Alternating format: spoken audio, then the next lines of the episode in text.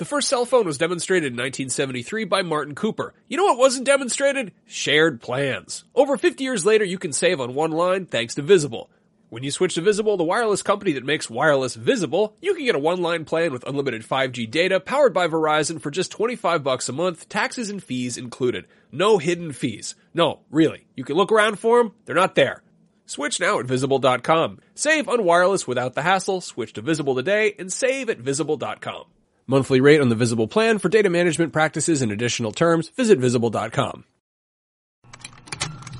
Contained herein are the heresies of Radolf Burntwine, erstwhile monk turned traveling medical investigator.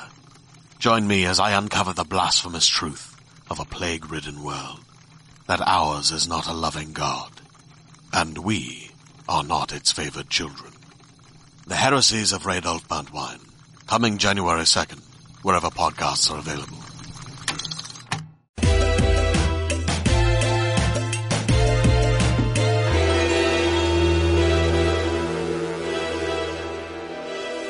In the immortal words of the band Train, I need a sign to let me know you're here, except you can't give me a sign because you're listening on headphones. Hello everyone, my name is Jonathan Dornbush. I am your host for Beyond episode 576. This week's episode of IGN's weekly PlayStation show. I am joined by Lucy O'Brien Hello, Beyond. And Casey DeFreitas. Hey. Hey, Casey. Beyond. Thanks for coming back. This is your first time on in 2019. Yeah, it's been a while. Thanks Yeah, for having me. of I'm course. excited to talk about these topics we have planned. Yes, very much so. Uh, glad to have you back because, of course, this week, as we have for the last couple weeks, we're going to be talking about Kingdom Hearts 3. What is that? Just before we move on Yes. to that, what yeah. was that intro? What was that intro? I thought I had the song Calling All Angels by Train stuck in my head this morning. And so I, I said the words you really did. and tried to segue you in. Sure did. That was what I did. It was great. I came up with an all-star one, but I'm saving that for when Max and Brian are on the show. Okay. So don't tell them that. oh, um, hopefully they don't watch this. Other than Train and, they, they don't. Uh, other than Train and Smash Mouth, we're also going to be talking, of course, about Kingdom Hearts 3 because it is finally out in the world. Um, as you're listening to this, if you're listening to it the day the show goes live, we are staying spoiler free because this is only a day after the game has come out. So we don't want to say too much. Uh, I obviously played and beat the game. Casey has been working on the guide for the game. She's a few worlds in. Lucy has not played it yet, but is interested in the game. I'm gonna so, play it. uh, I'm gonna play it. There are questions. Well, we, yes, we have plenty of questions to talk about, uh, and then we'll also be going to a little bit of a news roundup of what else has been going on in the industry while it's otherwise a pretty quiet release time. but Hunter. We will be talking about Monster Hunter. Casey would not be on a show if there was not Monster Hunter. Damn it! Um, it's in her contract. It's very specific. Uh, it's like the green M and M's. But anyway, we are going to jump into Kingdom Hearts three discussion. Uh, as you may have seen, my review is up on IGN. I give And it was an excellent review. Thank you. I appreciate it. I give it an 8.7. So I thought it was a great game. I did not think a 10 out of 10, but I thought it was a great game. For those asking me to just add 0.3 and bump it up to a 9, I can't do that because I posted the review and that's not what I thought of the game.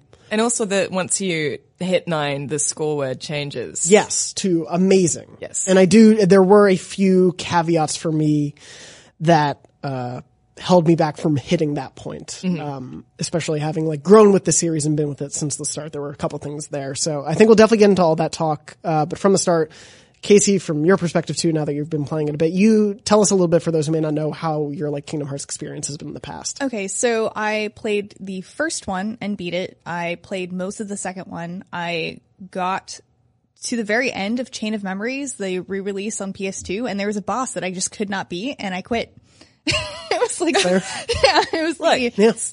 Completely fair. I was also very young when that happened, but um, it was about the very end of the game. So that's my experience with Kingdom Hearts so far. So far, um, the original Kingdom Hearts. So I never really expected consoles to be given to me as a child. I just I waited until something made me really want it, and then I would ask. Like I didn't ask for a Game Boy until Pokemon came out, and I didn't ask for a 64 until Pokemon Snap. There's a trend. I don't know if you can see that.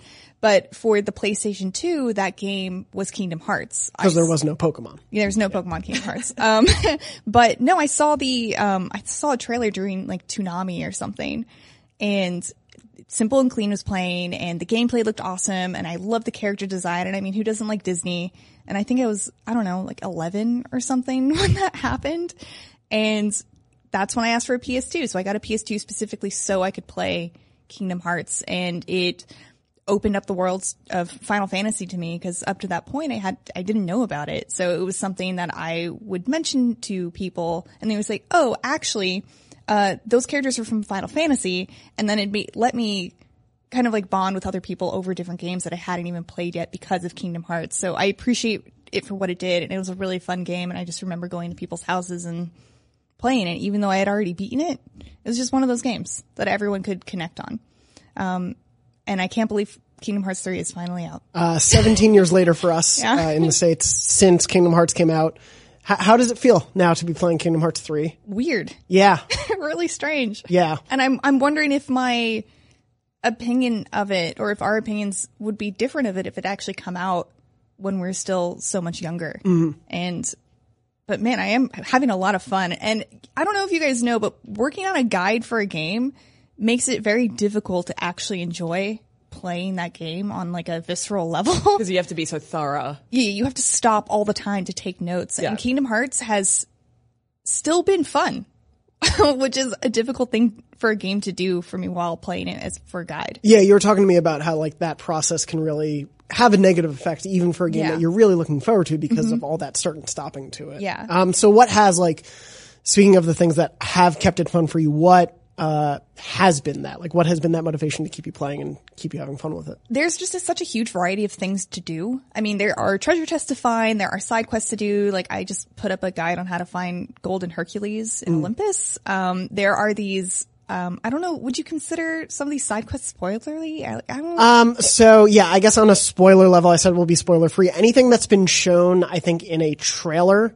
uh, story wise or gameplay wise, we will still say is fair game. Okay. Uh, we'll stay away from too much. okay, so I know you mentioned in previews puddings. Can I talk about Yes, puddings? yes, you can talk about or the Alright. flans. Yeah, they're so they're the, they're flan, but they're these flan heartless.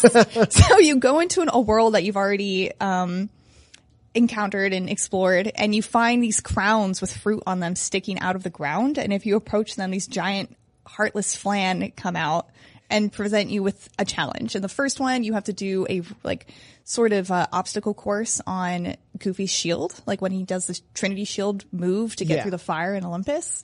And you have to collect flan. And in the second one, you have to take excellent pictures of flan. And uh, And then in the Toy Story one, you're stacking flan on top of you while not getting hit by other flan. Yeah. yeah. They're. Oh, this is just so Kingdom Hearts. Do you want to know what the trophy is called for Tell me. beating them? You'll think it's one I made. The Flantastic Seven. I love it so much. Yeah. I really, really, really enjoy that. And the treasure chests are fun to find and not too frustrating to get. And No, the same thing yeah. with the flan challenges. It's like if you do it a couple times, you'll get the hang of it and we'll eventually be able to do it. It's not overly frustrating, but just challenging enough. And I'm, I'm enjoying it. And I understand about 15% of the story. I'm sorry. So I do want to, I want to get back to the collecting and all that stuff. But yeah, Yeah. let, let's jump into, I guess, the story again, spoiler free. But so you have a, like, you have a good understanding of Kingdom Hearts 1 and 2's story. Yeah. Like you've played those, you played most of Chain of Memories. The other stuff like Birth by Sleep and, you know, Mm-hmm. uh, Dream Drop Distance, un, cha- Unchained Key and the Yeah, yeah. Union Cross, all that. Uh, have you caught up with things? Have you been using recaps? have you been Um, I reading up on anything? your recaps. My condolences. and I read the story so far, and occasionally I go into my gaming group chat and I'm like, hey, so why? And I just ask really inane questions and they do their best to explain things to me. um, so whenever I have a question, I, I at least have friends that I can ask. But, you know, even if, I would say even if you don't have a full understanding of the story, you would still have fun with this game. Yeah, I was going to ask So- because there have been a lot of questions about like I've never played a Kingdom Hearts. Can I get into this? But I think there is also that side of the coin. I think Lucy, you are also one of these people who has played some Kingdom Hearts, Mm-hmm. but Well, didn't. yeah, I mean, I played the first two. Yeah. Which you'd Yeah. think would be enough, but It's no. not. yeah, it's there's there's so much more going on, but I would say the game tries to tell you a lot about the history of it. It Yeah. it tries to keep things like aware. Like if you're not aware of every little bit of lore, it does try to give you a summary. Right. Um, and they did nicely add to the game after launch or just today, the memory archive. So you Mm-hmm. can watch this like five part series also in game to get a bit of lore. I am nice. excited. Have you watched? I haven't been able to watch them yet. No, I haven't watched I'm them really glad that they added them in. Um, well, I watched the first one, but Okay. I played that game, so it wasn't that helpful. Yeah, yeah. But um, yeah, they're just um recaps, like in a storybook telling of all of the different games and what happened, and they show cutscenes from previous games, like Okay. while they're telling you what happened, which is really nice and thoughtful of them Yeah. to do. yeah, totally. Is it true? Because I, I read your review Mm-hmm. um, that in each world they kind of do like a sh- tightened, shortened version of the sort of movie that the world is based around. So each world is a little different this time around. That was like the that was very much the setup in Kingdom Hearts One was Right. almost beat for beat. This one it's a mix of repeating stories and then original stories. Okay. Um, so like Tangled and Frozen and Pirates of the Caribbean a little bit are pretty much the stories of those movies. So like Tangled beat for beat is that movie. Frozen beat for beat, including some beats I didn't expect them to actually include in there, but they do, uh, on the musical level, are in there. Um, I won't say I how like involved, it. I but like they're in it. there. I mean, you know, the Frozen's got a great soundtrack. Oh yeah, It's- and they obviously have the full like voice cast back for those two movies, Which but, is great. which is amazing. But uh, in some of the other worlds with Toy Story's Toy Box or Monstropolis for Monsters Inc., those are original stories set after movies. Um, Big Hero 6's world is after the events of the original movie. Uh, I don't know if it ties into the TV show. I haven't seen the show, but so some of them are original stories, but very much using the same characters. And those are like variably successful. Um, I'm curious to see what you think of Toy Story because I know you've played through that one for sure. Absolutely. I actually haven't pl- played through Toy Story yet. oh, you haven't? Yeah, oh, you did no. Corona I- first. yeah, I oh, Corona okay. first, Interesting. yeah. Sorry, I thought by level flow you were doing Corona first. Um, And how I'm are you feeling- feeling? Um, how am I feeling about that one? Yeah. It's it's Tangled, but also Sora, Donald, and Goofy are here. It's in, like, it's weird because some of those moments are really fun where it's Yeah. like, it replays the scene where Rapunzel's out for the first time and she's like, oh my god, I'm loving this. Oh my god, I'm hating this. Like, Yeah. all those moments and just Donald and Goofy are in the background. Like, Yeah. is she okay? Like, what's going on here? But then you also get scenes that are like beat for beat from the movie without any of that, Mm-hmm. like Kingdom Heart twist to them. from like a canon level, that just blows my mind. It's so Yeah. weird. It's yeah. so strange. It's what- it is allowed to exist like that. that Disney would be okay with that. Disney would be like, Yeah. yeah. no, no. So just have this, like, all this iconic stuff from our movies, and then just have like Sora in the background going, "What the?" It's Yeah. just very And s- I think bizarre. so. Didn't Mark do a, a one-to-one comparison of Tangled? Yeah, so uh, we will have a full video of like all the worlds that are compared, but they did a lot of scenes one to one from the movies.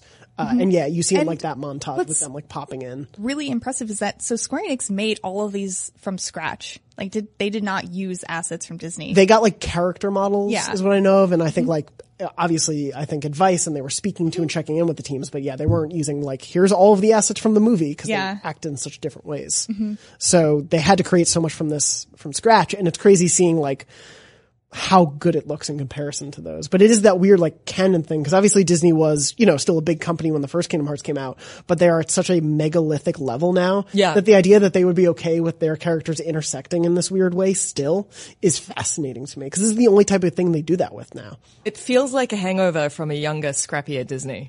yeah. Do you know what I mean? yeah, like they probably still had this contract they had to abide Yeah. by, and so like, I yeah, I guess Donald can check if Elsa's okay.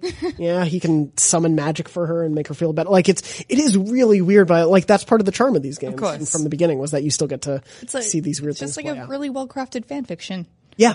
Oh yeah, that was a, I said in uh, I think the video review of like the, the finale toward the end. You especially get like fan fictiony moments that you like have wanted for so long. Mm-hmm. Um, but going back a little bit, you were talking about the collecting aspect of it and sort of like the scope of what you Yeah. can. How do you feel about like the world structures that you've seen so far? How much there is to collect? Do you feel like it's overwhelming? Do you think it's well laid out? Like how do you feel about that stuff so I far? there is so much. It is kind of ridiculous how much to collect there actually is, especially when you go back to worlds. And I think there are some things you can't get until you unlock abilities later. Definitely, yeah. And man, there's a lot. But like I said, I haven't really encountered anything that is overwhelmingly difficult to find. And I think that's a lot.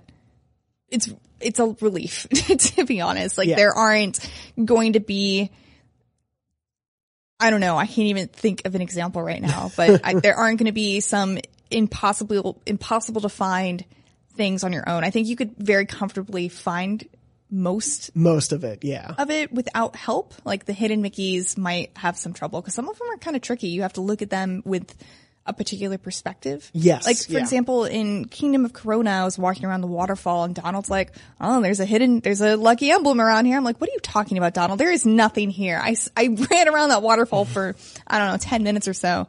And then later I came back to the area after you collected Rapunzel and climbed the tower and looked down and it's like, oh, it's the rocks. Yeah. So Donald, It's the rocks. it's the rocks. So Donald doesn't tell you when you can actually see it. He tells you when you're next to it, but sometimes you can't see it when you're next to it. Yeah, but I, I do Yeah. like that aspect of the mm-hmm. treasure hunt because it is Yeah. like that. That was something I really loved in the first couple Kingdom Hearts that the side games had to go away from because of like the power of consoles. They couldn't of handhelds. They Yeah. couldn't put too much in them. But here you get.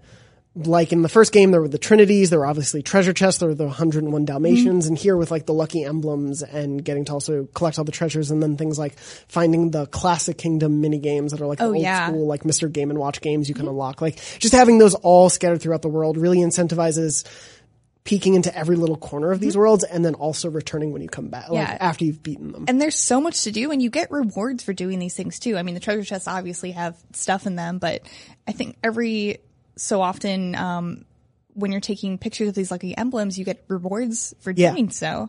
And getting all of them or, or most of them also unlocks some cool stuff too. So it's, it's neat. It's it, nice- It actually rewards you. It's not collecting stuff just for the sake of collecting. You're getting things for it. Yes, yeah, I and it, it feels really much like my, my thing with open world games is when you are collecting just for the sake of collecting, and you can go like three hours and not find anything. Yeah. it feels like a waste of time. But whereas like here, if I'm in a world for an hour and a half, you can at least find you know recipe materials for Remy to bring back to a shop so you can cook with Remy in a mini game, or like synthesis materials to bring back to the Moogle to make other items. Like it always feels like you're getting something to keep pushing you, which I really enjoy. Yeah. Um, and speaking of the moogle he he also gives you um photo missions Yes. to go take pictures of certain things. Like, Yeah. there's just a lot. There's a lot to do, and I think the variety keeps it very interesting. Yeah, yeah. And speaking of variety, how are you feeling about the combat so far? Um, there's a lot going on with the combat, and um, some of it I just don't use at all.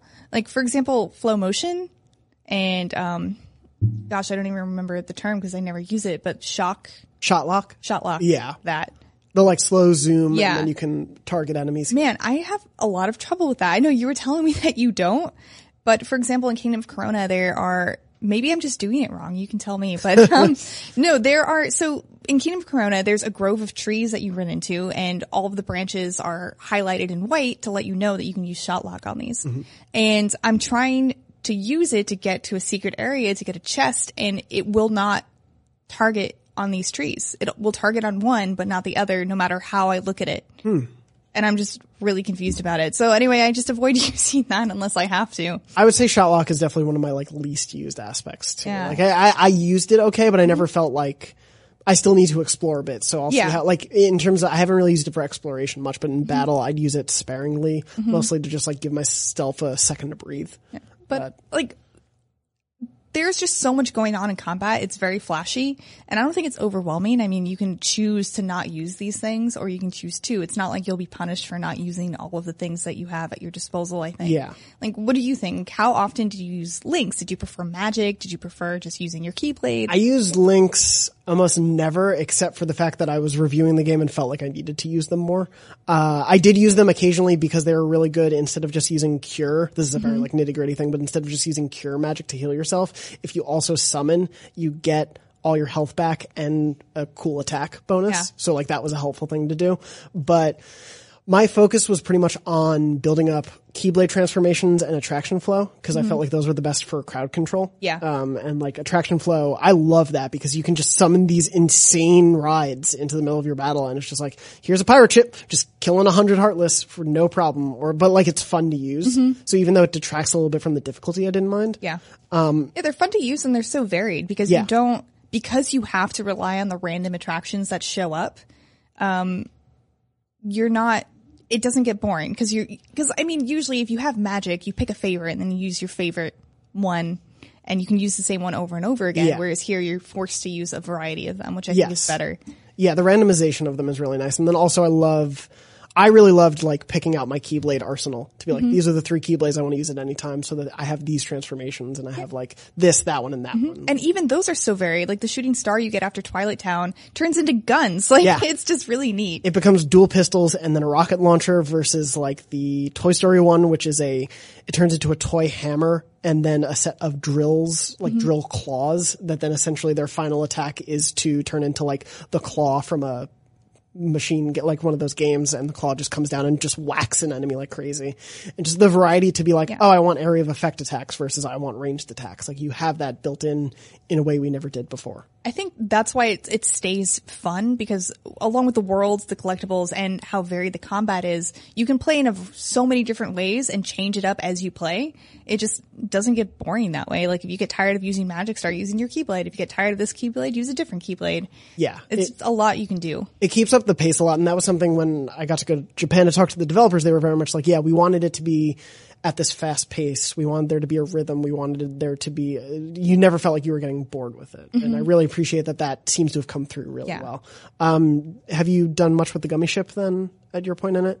No, but yeah, I as soon as I got into the the ocean between, right? Yeah. As soon as I got there, I became immediately overwhelmed because It oh, looks like a lot. Yeah, it's like, oh, there's a whole nother open world that I can explore with my gummy ship and unlock puzzles to get new things. Oh my god, like Wiki's nightmare. Yeah. But, It's um, this whole new subsystem, but I like the setup of it more because now that you're in free space, it doesn't feel like if I want to engage in those battles that are mm-hmm. on rails, I can, but if I want to just zoom to a new level, I can, or if I'm like super interested in finding new recipes for my gummy ship, I can do that. Like there's a freedom to it, like Yeah. there is with the other content. and some of the ship designs they give you off the bat are ridiculous and adorable. Yes, And yeah. the possibilities seem endless. Yeah. How do you think it, it handles? Like, do you think it's fun?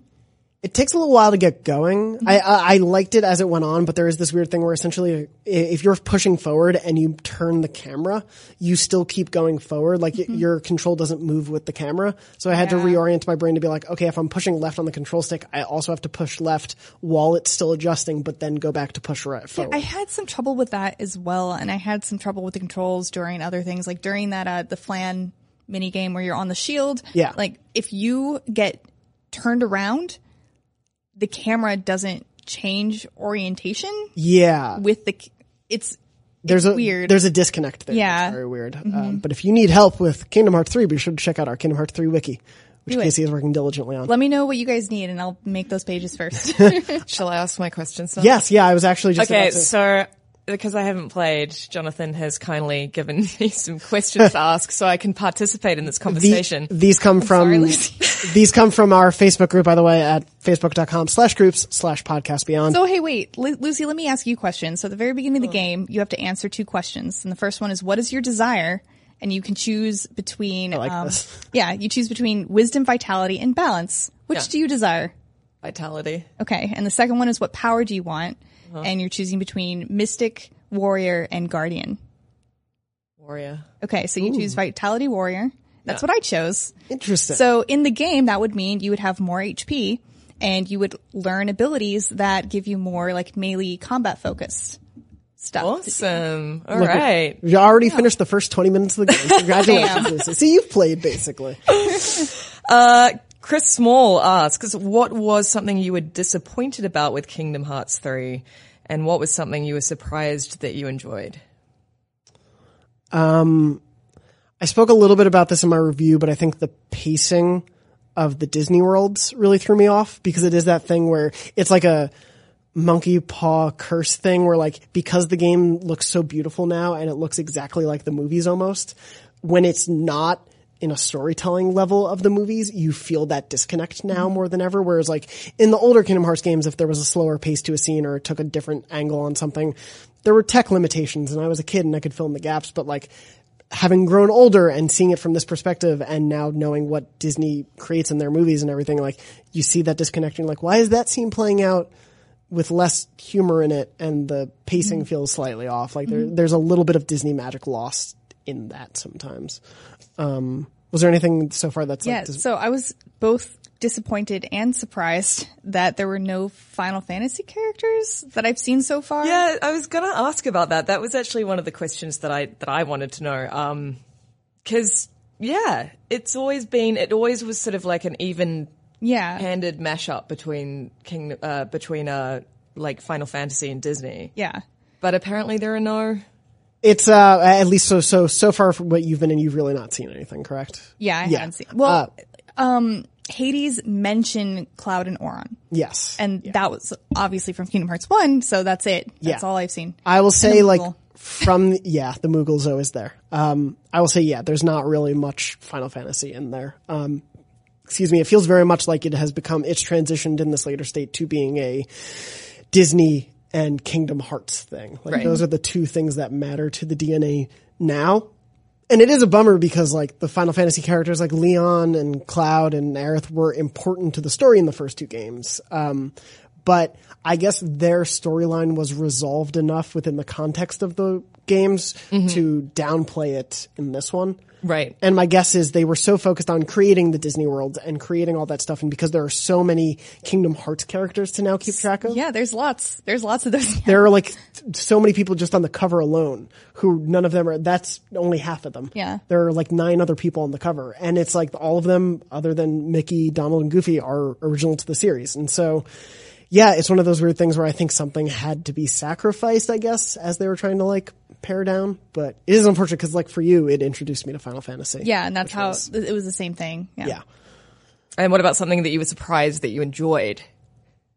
I think how much I've enjoyed the combat, like I expected to enjoy it, but I also thought it would be very familiar. And just the fact that there are so many options to it is really fun and like keeps, like I'm 40, 50-ish hours in and I'm still enjoying it because I can, every battle there are like 30 different options at my disposal, which is really nice to have. Mm-hmm. But Okay. Um, Aaron Lania asks, uh, what is your favorite world in any Kingdom Hearts game and why? I I really enjoyed the um, Nightmare Before Christmas. that one's worlds. great. I mean, just like even the costumes Yeah. that Sora and his friends put on are just so awesome to experience for the first time.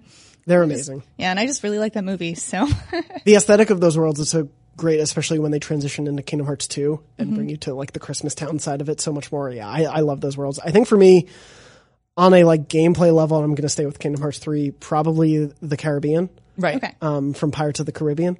Uh, because Which is just so weird because it's like, I don't know. I, I mean, care it about is those movies pirates, which is great, Yeah. but it's like, I don't care about the characters. No, and, and like on a on a story level, I couldn't care less because Right. the, the movies have gone so far off the deep end, and even at World's End, which I appreciated, I like off the deep end at World's End. Yeah. Thank you. um, it, it still wasn't like a.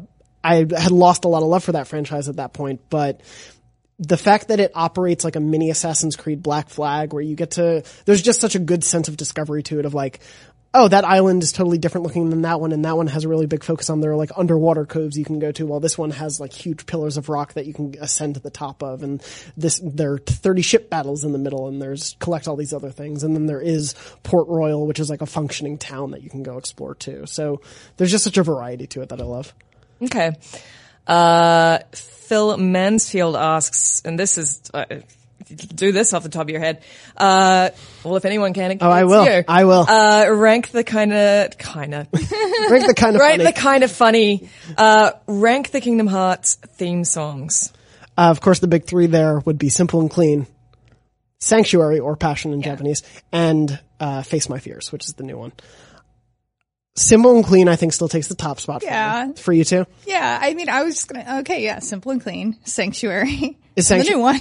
You you have fa- I have faced My Fears at number two. oh, really? Yeah, when that Skrillex bass drop comes Okay. in, I mean, it is I'm- really good. I just I that's a jam that really gets me going. I don't know why. I Don't say that a Kingdom Hearts song gets you going. It gets it gets me real excited to save my friends. They're really good songs. yeah, that's just Yeah. excited to save your friends. It gets That's me good. excited for an adventure. That's Back- good. Yeah. So for forever and a half ago,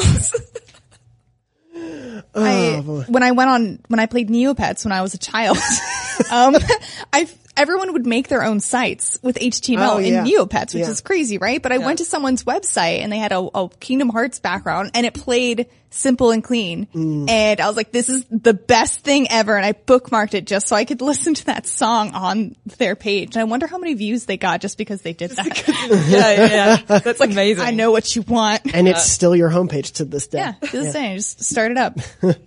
Uh, George Arsinega, sorry if I mispronounced that. Uh, Vargas asks, favorite Keyblade of the cast and why? Uh, from this one, I really love the design of the Pirates one because the handle is a, the wheel of a ship. And then as the Keyblade goes up, it has essentially like the netting from a ship like attached to it to kind of like give you this really cool fan effect. I, I love that one. I think it's just gorgeous. I always, No, I was gonna say, I was gonna ask you. I always really like Riku's Keyblade. Yeah? Because it was so edgy and I'm into it. The like very sword looking one. Well, I'm like, yeah, I'm and there's like a wing on one side, and it just like it's just it looks like it belongs in the hands of a villain, and I oh, just Oh, yeah. like it. That's the most like if My Chemical Romance had a Keyblade, it would look like Exactly. that. Oh, okay. That's I see. I Keyblade see. Yeah. I. I see. That helps. Got a very clear picture in my head now. Uh, Johnny Mohammed asks, I'd love to hear what the franchise means to each of you. When did you first experience it? How did it affect your gaming life? Did it change or help you appreciate your friends and relationships? We, we talked about. I this feel like I already. already already answered this, so just rewind back to the beginning of the show. Yeah, we'll but put we'll put a very specific time code in there, Ronnie. Thank you. Uh, yeah, for me, it was one of those things where it was the game. I the reason I bought a PS2. Uh, I got it for Christmas where. I brought it up to like my room to plug it in, started watching the opening cutscene, and I so fell in love with that opening cutscene that I replayed it like 30 times, just watching it over and over while my entire family was like downstairs having a wonderful Christmas together. And I'm like, I need to watch this scene again. and I just like, I couldn't stop playing. I think I went downstairs, ate dinner in like five minutes and then ran right back up to keep playing because I just like couldn't stop. Uh, and then like, when Kingdom Hearts 2 came out, one of my friends stayed home from school that day and he was like texting me and I'd like check it at lunch because it wasn't allowed to have my phone. And he'd be like, already six hours in. And I'm like, how? What? This isn't fair. And I got home and he's like, oh yeah, I'm already three worlds in. I'm like, what's wrong with you? I haven't started this. Um, but yeah, it, it's always been like a series that I had all this affection for and like getting to be in the room at E E3 2013 when they announced Kingdom Hearts 3 as being real was tremendous. And then getting to cover the game has been amazing. And so it's been this like really nice full circle thing because it was one of the games that like really, really solidified a foundation of love for me in gaming. Uh, and on the like friends and relationships thing, like it's as sappy as you can get, but this is a series full of sappiness. Like there's a line in the first game where Sora's like, my friends are my power. And it's a cheesy line said by a 13 year old when he's facing these giant evil heartless, but as someone who like f- the friends in my life have always been my family and the people I always turn to, like it has meant a lot to me in that capacity. Oh, that's such a lovely answer. my uh, my answer is terrible compared to that. Um, I'm much older than both of you, so I I had I was studying at university when I was playing two, I think, and um, I was doing studying theater and film, so we were just like really. We partied a lot and we fooled around with each other and it was just like, it was that kind of uh, degree that I was doing. And I lived in this like d- house of debauchery, which was just like the center of it all. Um, and in between, like, just being a despicable young 20 something, I was playing Kingdom Hearts 2. so it's got really weird connotations for me, which are not specific. particularly wholesome. I woke Um, up on Christmas morning to Kingdom Hearts. I just had a real big fight with my roommate who I'm also in love with, and then I went and saved Agrabah. Essentially, yes, yes. Um, so good times. It's quite a Good times place with that series. yes, yeah, and obviously we all now have a brand new time with Kingdom Hearts 3. It's kind of crazy that's out. Uh, also for reference, if you're watching the video show, uh, on the table we have what is the Kingdom Hearts Deluxe Edition that was available via the Square Enix store. So essentially with it, you got, uh, this cool art book with, I'm, I'm not going to open it for spoiler reasons. You get, Lucy's already going for the toys. Oh no, Donald's foot came off. It's okay. It's okay. It okay. keeps coming off. I know. I, I kind of was fiddling with it earlier. You get it's a this. real foot, Jonathan. It's a real foot on a fake toy. You get uh, this Kingdom Hearts 3 pin. They've had pins with a lot of the collections. There's a steel book. You obviously get a copy of the game, and then you also get the three toys of Sora, Donald, and Goofy in their Toy Story form. Great quality. no, it happens. Feet easily fall apart. No, I, I love the design of them in the Toy Story world, so I think these They're are really cool. They're awesome. They were super limited edition, so I don't think they're currently available. They may make them again, but uh, these are like a really awesome collectible because I one of my favorite things about them is always he'll stand up eventually is always the their world designs, how they shift from world to world, so to be able to have like one of the coolest ones from this game in real life is And really cool, and it is- has like it's so people- meta because they're their toy version. Exactly. It's the toys as toys, and I love that so much. So this is a really cool thing. But of course, uh, if you're out there playing Kingdom Hearts 3, please let us know what you think about it. Uh, we'll be tabling Kingdom Hearts discussion going forward, obviously, because now that the game is out, we'll probably go into a little bit of spoiler territory in a couple weeks, but there's obviously so much more coming out in the coming weeks and so much else to talk about. In partnership with Starburns Audio, IGN is proud to present Humans Who Make Games on Apple Podcasts every Wednesday. Hosted by comedian and Adam Ruins Everything star Adam Conover, Humans Who Make Games offers insights into the origins of games like Spelunky, The Binding of Isaac, and more from the people who actually make the games. The first two episodes are already live, so go start listening now. Uh, moving on from Kingdom Hearts 3, I thought we could cover a few things going on news-wise, just in other games and not Kingdom Hearts. Uh, Casey, of course, you had mentioned it earlier. Yeah. Monster Hunter. Off you go. Okay, well, I really wanted to talk about this. So, um, last week was Monster Hunter World's anniversary.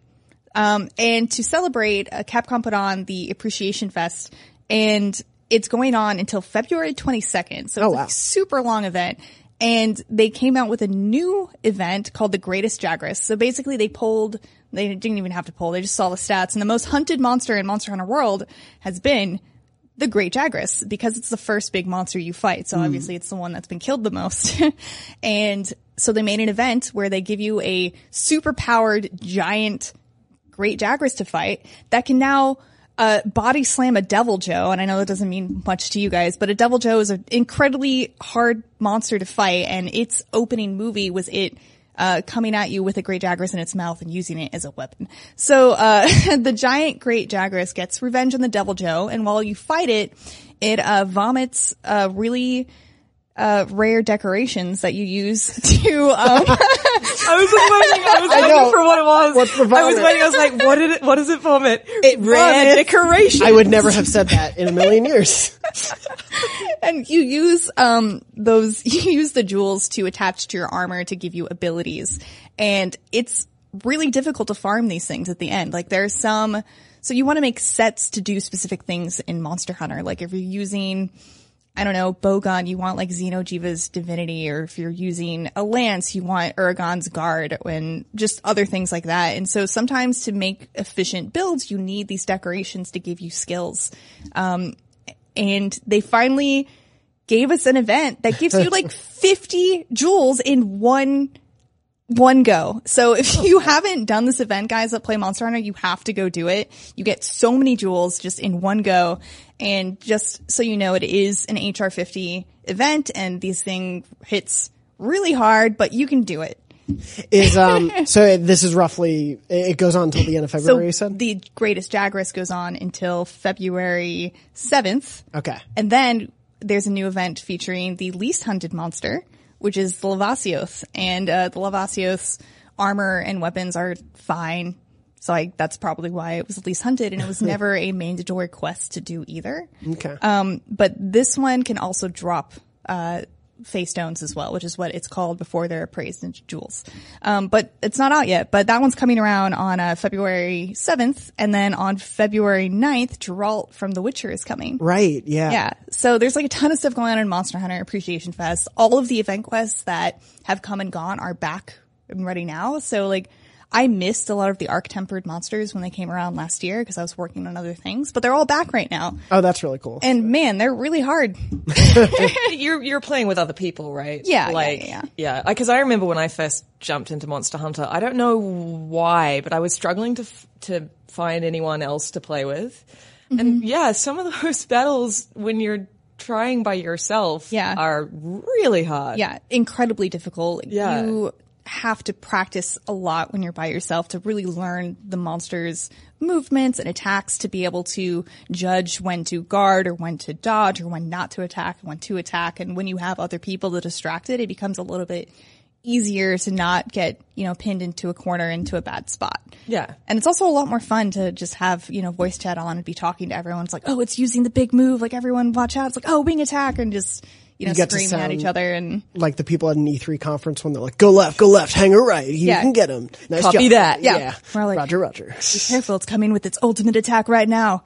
And it's like, no, I don't talk like that. But I do scream and make really stupid noises. A lot more so- A lot of cursing. swearing. Yeah, yeah, yeah. That's, They don't really show that on the E3 stage. That's Uh, cool. I mean, maybe I, I've been meaning to get back into Monster Hunter because I really loved it and I'd sunk a lot of time in, but I, I just, something else came out and I put it down Yeah. and then picked it back up. It is so good. And so I, I put in, I think I posted on Twitter, like, so they had the PlayStation in review. yeah, your your number was insane. It was stupid. I think I have like around 1700 hours total and 500 of those hours are Monster Hunter. yeah. Wow. My highest was God of War at I think 83 hours. And then God of War and Assassin's Creed um, tied for second at both at 120. Wow. I did guides for all Yeah, three of those games, that so explains That'll it. do disclaimer. it. It'll do it. Yeah. Um, but speaking to uh, Lucy's point of like maybe wanting to jump back in, do you think now is a good time for people who maybe fell off it to jump back in? Do you also think it's a good time for people who have heard a lot about Monster Hunter and never really got into it to jump in? Yeah, I think if you want to get into it, you should get into it now because there's a huge expansion coming out at the um, end of the year called Iceborne, and it's going to be a, a paid expansion because it's going to be huge. It's Seems going to be massive. It's going to be a whole new location, uh, dozens of new monsters, new armor sets, a new difficulty level. There's going to be a ton of stuff in it.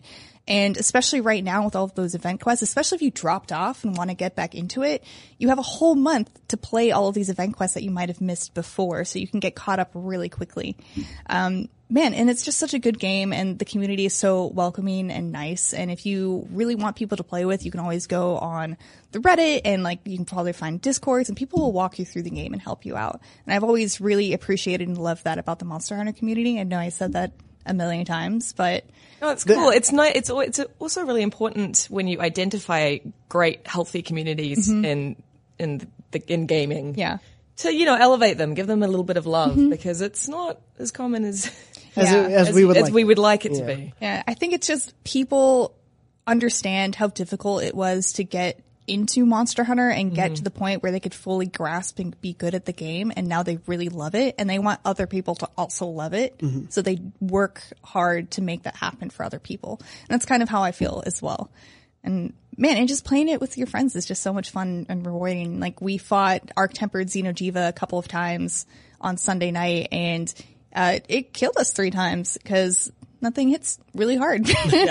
and when we finally beat it, we were so relieved and exasperated and excited. And, and as soon as we got back to the main hub, we're like, oh, we have to go back to the armory and check out what armor we can get from it. And it's just exciting. And it's also really interesting and varied because every time we would go fight a new really hard monster, we would all want to retool our armor sets and which weapons we were using to be able to do it best. So there's a lot of different ways to have fun with that game, especially if you like tinkering with stats. yeah, it seems I like, like. there there's a lot of possibilities, and so especially for people who maybe fell off with what they've kept adding and how they keep updating it. Yeah. it seems like a really great time to jump back in, especially mm-hmm. before that. What sounds like a sequel being put in as an expansion. which Capcom has done such a great job at adding new free content all the time that is challenging and interesting, and I really appreciate it and like that game. And I'm glad so many people got into it as well. Finally, Yeah. You brought your toys. Yeah, I did. So this is a, a Rathian, and this guy over here is uh, Nergigante, and he's the you know flagship monster of Monster Hunter World. He is an Elder Dragon who uh, I won't say it; it's a spoiler technically in case you haven't played it. But is Donald Duck. yeah, he also eats Donald ducks. Yeah. what a transition. Uh, uh, moving on to a few other things that have been announced recently. I wanted to bring this up since we were talking about the game so much last week. Resident Evil 2 has Ghost Survivors DLC coming out. Uh, it's being released in February, on February 15th specifically. And this will essentially put you in the shoes of gun shop owner Robert Kendo, the mayor's daughter, and a soldier in three different episodes. And it's called the uh, Ghost Survivors DLC. That's very cool. You excited? Very. What is it? Is this totally new? Was it in the original game? I don't know anything. No. Okay, cool. So it's like super new. It's essentially telling you like side stories of survivors in the Raccoon City outbreak. That's right? awesome. Yeah, which I'm I'm curious to see how they approach that because there's obviously like such a mythos to the original Resident Evil 2 and now to this one with the remake, but they did add new content to the story in general here too. So it's nice to see them keep up the support for it. Lucy, have you you've played a bit more since we? Yeah, um, I I'm almost at the end. Uh, I I did a stupid thing. Oh no. I started a really big boss fight on caution health and uh, very low ammo. so and and and and the boss fight starts with an unskippable cutscene. Oh no. So I hate I'm just I'm at this point, and like this is I still love the game. It's still amazing. this isn't like this isn't a complaint. This is my own fault. sure. Um, but it it is it's it's been it's been a trial. It's tough. Um just because this particular boss just quarters your health in one hit and he's very hard to move away from, especially in the beginning. He kind of like, he's got you cornered. So you, you kind of, it's like five times out of 10, he'll hit you if you don't move in just the right moment. Yeah. Oof. So it's yeah, it's I, I'm I've, I've done that to myself, and that's and that's where I'm at. Hopefully next week I can be sitting here and say and, and say I beat it, You and I'm on the B yeah. storyline. It's yeah, it, this is the first time I've actually found myself like really struggling. Like I, I haven't died much. It's Mm-hmm. Okay. been fairly okay. Yeah. Reasonable. Uh, I'm just I'm playing on standard difficulty. Man, I Um, can't. I can't remember the last time I played a game that like put you in that kind of situation where you could start a boss fight with an unskippable cutscene. Yeah. no it's rough. Yeah. Oh man. I'm so happy Kingdom Hearts lets you skip cutscenes if you need to. So if Yeah. you do die, you can just go right back into it. Yeah, and speaking of skipping cutscenes in Kingdom Hearts, you can actually skip the cinematics that play in battle. So if you go into config in your menu, you can turn those off. Oh yeah. I know It's a nice like ease It's- thing. Yeah. it sounds silly that you would want to do that, but after 15 hours of watching the same two second cutscenes multiple times in one fight, it's really nice to be able to get rid of them. Yeah. Sorry for that. Uh, No, no, no. Like, I, side- I- listen, I am right there with Yeah. you. If you can skip a cutscene, Lucy will skip that cutscene. Uh-huh. Um, yeah, I'm excited. I need to finish that one up as well, but I'm, it's very cool to see that they're continuing support for it afterwards, especially with something that we had talked about of like the legacy of it, but they're also adding so much new to it that I love seeing that they're willing to take these risks with it. I'm excited to see where they go from here. Uh, moving on, a little bit more PlayStation focused news. Uh, Quantic Dream, the developers of Detroit Become Human, uh, or is it Detroit Become Human, Beyond Two Souls. I almost said Detroit Beyond Human. I mean, Uh, they're they're inherent. Their games have very silly names. Yes, and Heavy Rain. Uh, they've announced that NetEase has taken a minority stake in the company and that essentially they're going to be developing for multi-platform going forward. Uh, so that, Quantic Dream has never been a like first party studio, but they've been essentially what is like second party, that nebulous term where they were making uh, exclusives for Sony for the last their last few games. Uh, Detroit being the last obvious example of that. Um, it's an interesting move because I think there's always been a lot of discussion of like. Is Sony going to buy Quantic Dream? Like they keep having them make these exclusives and they're so unique in terms of being these very cinematic adventure games, but they still stayed, stayed somewhat independent. Uh, and obviously they're going in a different direction. Um, Lucy, having reviewed quite a few, I've reviewed all of them except for Fahrenheit. Oh, Indigo Prophecy. Yeah, Yes, yeah, they had yeah, different. the- they the had different different, names. titles. yeah. because um, I actually re I re-reviewed He- Heavy Rain. Uh, okay. It was like the And they did the, re-release. re-release. Right. Yeah. right, yeah. Yeah. Yeah. What, how do you think, what, what do you think this means in general for like Sony's stable of exclusives? Do you think this will be a huge impact? I mean, I'm not. I Tell me uh, how do I do this diplomatically?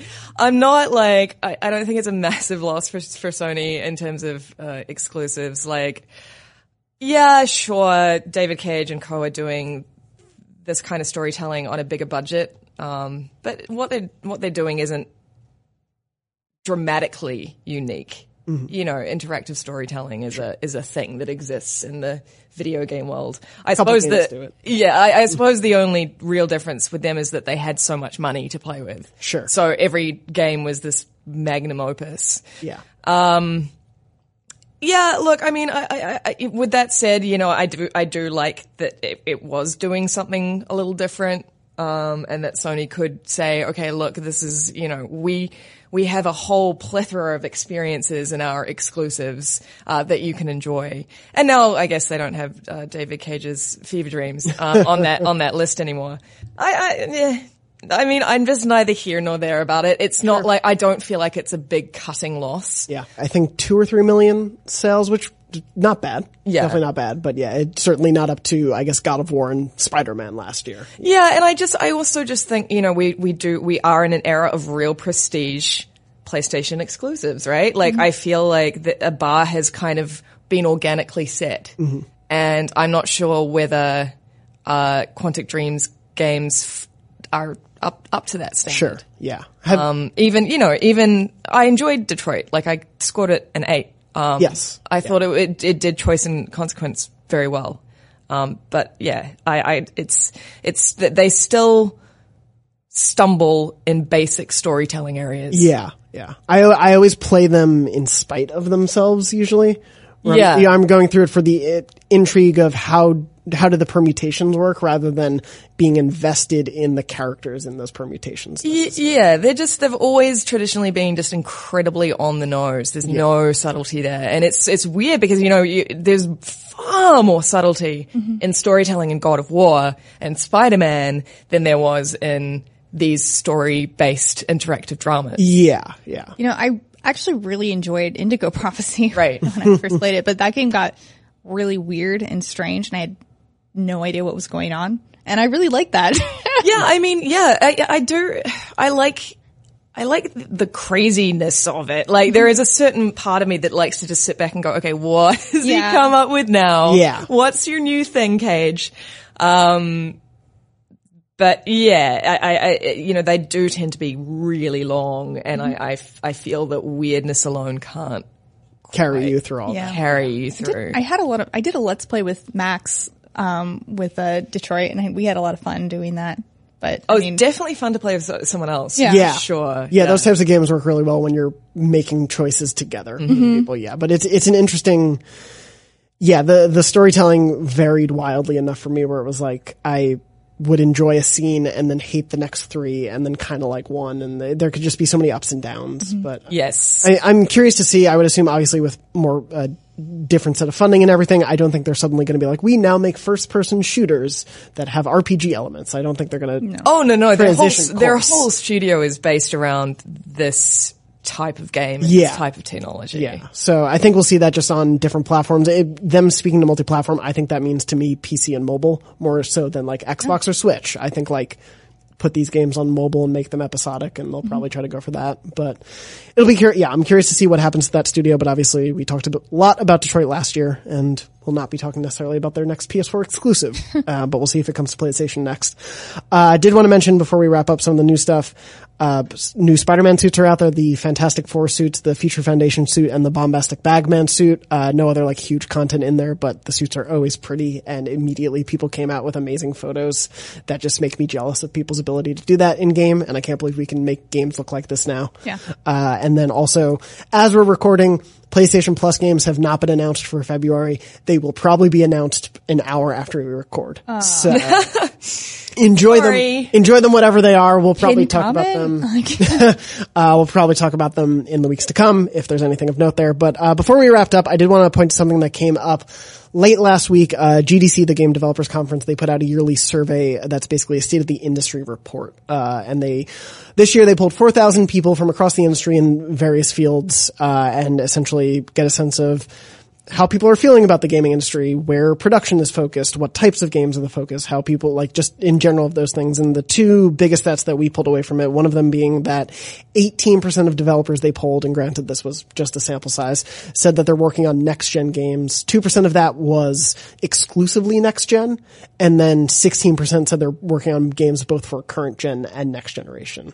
so um, it sounds like it's kind of like a Twilight Princess Breath of the Wild situation where they're making games for both. Yeah, they're either straddling the line or like a studio has a small team working on a concept for a future thing or like, I mean, that'd be most AAA developers. I would assume I mean, you know, yeah. when you look at the breadth of game development, there's a lot of indie devs in there. So Yeah. I would say that's a sizable amount. Yeah, and uh, obviously we don't know who is responding to this poll, so we don't know those 4,000 people, but yeah, we, we've seen like so many job listings recently too for like on Rocksteady or I think on Activision sites like for them developing games for the next generation of platforms. So it's very much like I, like you're saying, I think all of those major studios, their minds are focused there. Yeah. Um, I know Lucy, we've talked a little bit about it, but just Casey to get your feeling, because normally you're on Nintendo Voice Chat where you guys Yeah. are very much focused on the Switch currently. Yes. And whether or not there's a re-release of the Switch or, an enhanced version or so, but as we look toward like PS4 and Xbox One successors, how far away do you think we are? Man, I, I kind of want it to be farther away than I think other people do. Cause No, I think I think you're in step with us. yeah. Yeah, we're we're okay with waiting a bit. Yeah, I'm also okay. I think we'll probably see one released in the next four years. Because if you look at the, like, when, so when did the, the PS4 come out? What year was that? 2013 they both came 2013. out, yeah. So, and we were getting new consoles every five years or so. Yeah, before that big 360 PS3 generation, Yeah. it was about a five year. So it's been, We're at six years now. Yeah, so it's been, it's been five years. So I think we are, it's about time for them to start talking about next gen, which I think they've already been doing. So I would expect them to at least talk about it in the next year or so and tell us what it's going to be called and maybe when it's going to be released. Um, on the other hand, Nintendo, I don't think we're going to get another one. They'll do what they want. When They yeah. want to, Well, yeah. Well, whatever. I'm looking forward to another like run of E3 where when they first showed like Watch Dogs and everything, and they're like, we can't tell you what this is on, and it was very clearly Yeah. the next generation. and They just couldn't say anything. Uh, the other stat though that was interesting from the GDC report was, and I'll pull up the exact, but essentially that uh, just under 50% of game industry professionals who they polled feel that it's time for people to unionize. Yeah, and that is a huge number. Yes, that is a massive. I think this year's GDC is going to be really interesting because last year there was one very shambolic, by all accounts, uh, conversation about unionization. Yes, It was a bit of a disaster. I think Chloi Rad from I- our team was there. I just pulled up her report on it. Yeah, it was, it was just, it was a shambles, really. Um, and the conversation ever since then has just intensified. So what's going to be really interesting, I think, at this GDC is we're really going to see that conversation crystallize and there is going to be a lot of like passion and, um, calls to action, I think. Um, it's going to be really interesting to watch it all go down. Yeah. I mean, I think it is, I don't know about you guys, but I think it is so beyond time Yeah. for the games industry to unionize. It's Yeah. ridiculous that it hasn't happened yet. Um, you know, and it'd be really nice not to uh, write another story about, uh, you know, people working 100 hour weeks and Yeah. like neglecting their families and like family members going on message boards to complain. You know, it's just Yes, we've been, yeah. we've been doing this ever since we got into this media Yeah. business. Yeah. Um, it'd be really nice for the for those stories to stop. to disappear. Yeah, that would be. It's it's interesting, especially after you were saying like that GDC sort of panel that was not really sort of Mm. uh, pro union thing, and then in the wake of that, of all the reports dealing with Rockstar, and then obviously the Telltale closure and the, all the stories that came out of that, like it, it's felt like it's such an important, like that topic has never not been important, but it feels like it's been so much more in the public eye. Yeah. especially in this last year. Yeah. Uh, one because of the people who can speak up, and two just like the proliferation of it happening. I, I have to I have to ask. I mean, obviously that would be great if people could stop working hundred hour weeks and neglecting their families. But are fans going to be okay? Would they be okay with what that means with like maybe having a more broad release date that doesn't get doesn't come? I mean, I think it's, it depends on how you look at it, right? Mm-hmm. Like if you think that, uh, time spent Mm-hmm. Is necessarily equates to good work. Yeah, Which I don't think true. is necessarily true. Um, if you think of people having, being in a good mental health space Mm-hmm. to create good work because they have had enough sleep and they've had a regular meal schedule and they have spent time with their loved ones. I mean, that's how I look at it. Why? I, I, I think it's a, it's a really dangerous, uh, concept that we have as, our, our general, well, my, you guys are, you guys are a bit below me, but like, you know, it's a, it's a, it's a millennial concept of, um, the, the more time you spend at work, the more work you do. And it's just not true. It's Yeah. just not true because you burn out. Yeah, It's I- very true. I think like knowing that obviously unions are so important to the work that gets done in movies and TV and other entertainment industries, like it, the industry would have to adapt and that might mean like drastic changes to what companies are making games or like how big they are. And there may be huge restructuring efforts that happen, but I think there are clear, uh, indications that multi-department entertainment businesses can operate that way with unions involved. And I think it's about time. Yeah. Yeah. And they just, so bas- businesses just have to be better. Yeah. they have to be more realistic with their expectations. Yeah. Yeah, and if that means we don't get release dates until a month before, that's fine. Yeah. Yeah. when I'd they- be totally fine with that. Yeah, I, th- I, th- I'm willing to take whatever sacrifices need to be made so people can eat meals when they're supposed to. That would be nice. Exactly. oh, what is what is a, a meal at the right time? There's some ice cream still in the fridge. Casey's I flashing back to eating cornflakes at 2 a.m. I mean, I had cupcakes for lunch yesterday, so Sounds great. Uh, Casey, when you're not busy eating cupcakes for lunch or working on the Kingdom Hearts 3 wiki guide, where can people find you in your work? uh, you can find me at Twitter at Shiny KCD. and you're also usually on Nintendo Voice Chat, Yeah, I our am. weekly show. You can actually uh, see me hosting that show this week. exciting. So Hope you guys have something to talk about. It's a shame nothing ever happens to Nintendo. I know nothing at all. Well, I definitely can't talk about Monster Hunter World. So No. thank you for inviting me here. Happily. More than happy to. Well, I'm Thank you sh- for bringing your toys. Yes. That's very cute. uh, Lucy, where can people find you? Uh, you can find me on Twitter at Luce O'Brien, L-U-C-E-O-B-R-I-E-N, and uh, same handle on Instagram. And I am at JM Dornbush on Twitter, Instagram. You can come tell me why my Kingdom Hearts 3 review was wrong on there, or tell me what you loved about the game too, because I'd love to hear what you all think as you're playing. Uh, again, this has been Beyond episode 576. New episodes are live every Wednesday at 3 p.m. Pacific at beyond.ign.com, and then Thursdays at 3 p.m. Pacific on YouTube and podcast services. Thank you so much for watching, and as always, Beyond. Beyond. Beyond. Hey there, this is Justin Bartha. I made a funny new podcast, King of the Egg Cream. It has the greatest cast in the history of podcasts with actors like Lewis Black, I'm torn by my feelings for two women. Bobby Cannavale, You can eat it, or if someone hits you, you can put it on your cut. Melanie Lynskey, I wonder what these marvelous things are that look just like boiled chicken feet. Jason Ritter, I can break things and pick locks and kill people. Michael Stuhlbarg, The whole point is to inspire people that they should make themselves better. Ari Graynor, No, don't whet its appetite. What are you, an idiot? me, Justin Bartha, That's not just any egg cream, that's a Lemke's special. and all narrated by the hilarious Richard Kind. This is the story of Harry Dalowitz and how he rose from nothing to become New York's King of the Egg Cream. So if you like funny true stories, come listen to King of the Egg Cream, available wherever you get your podcasts.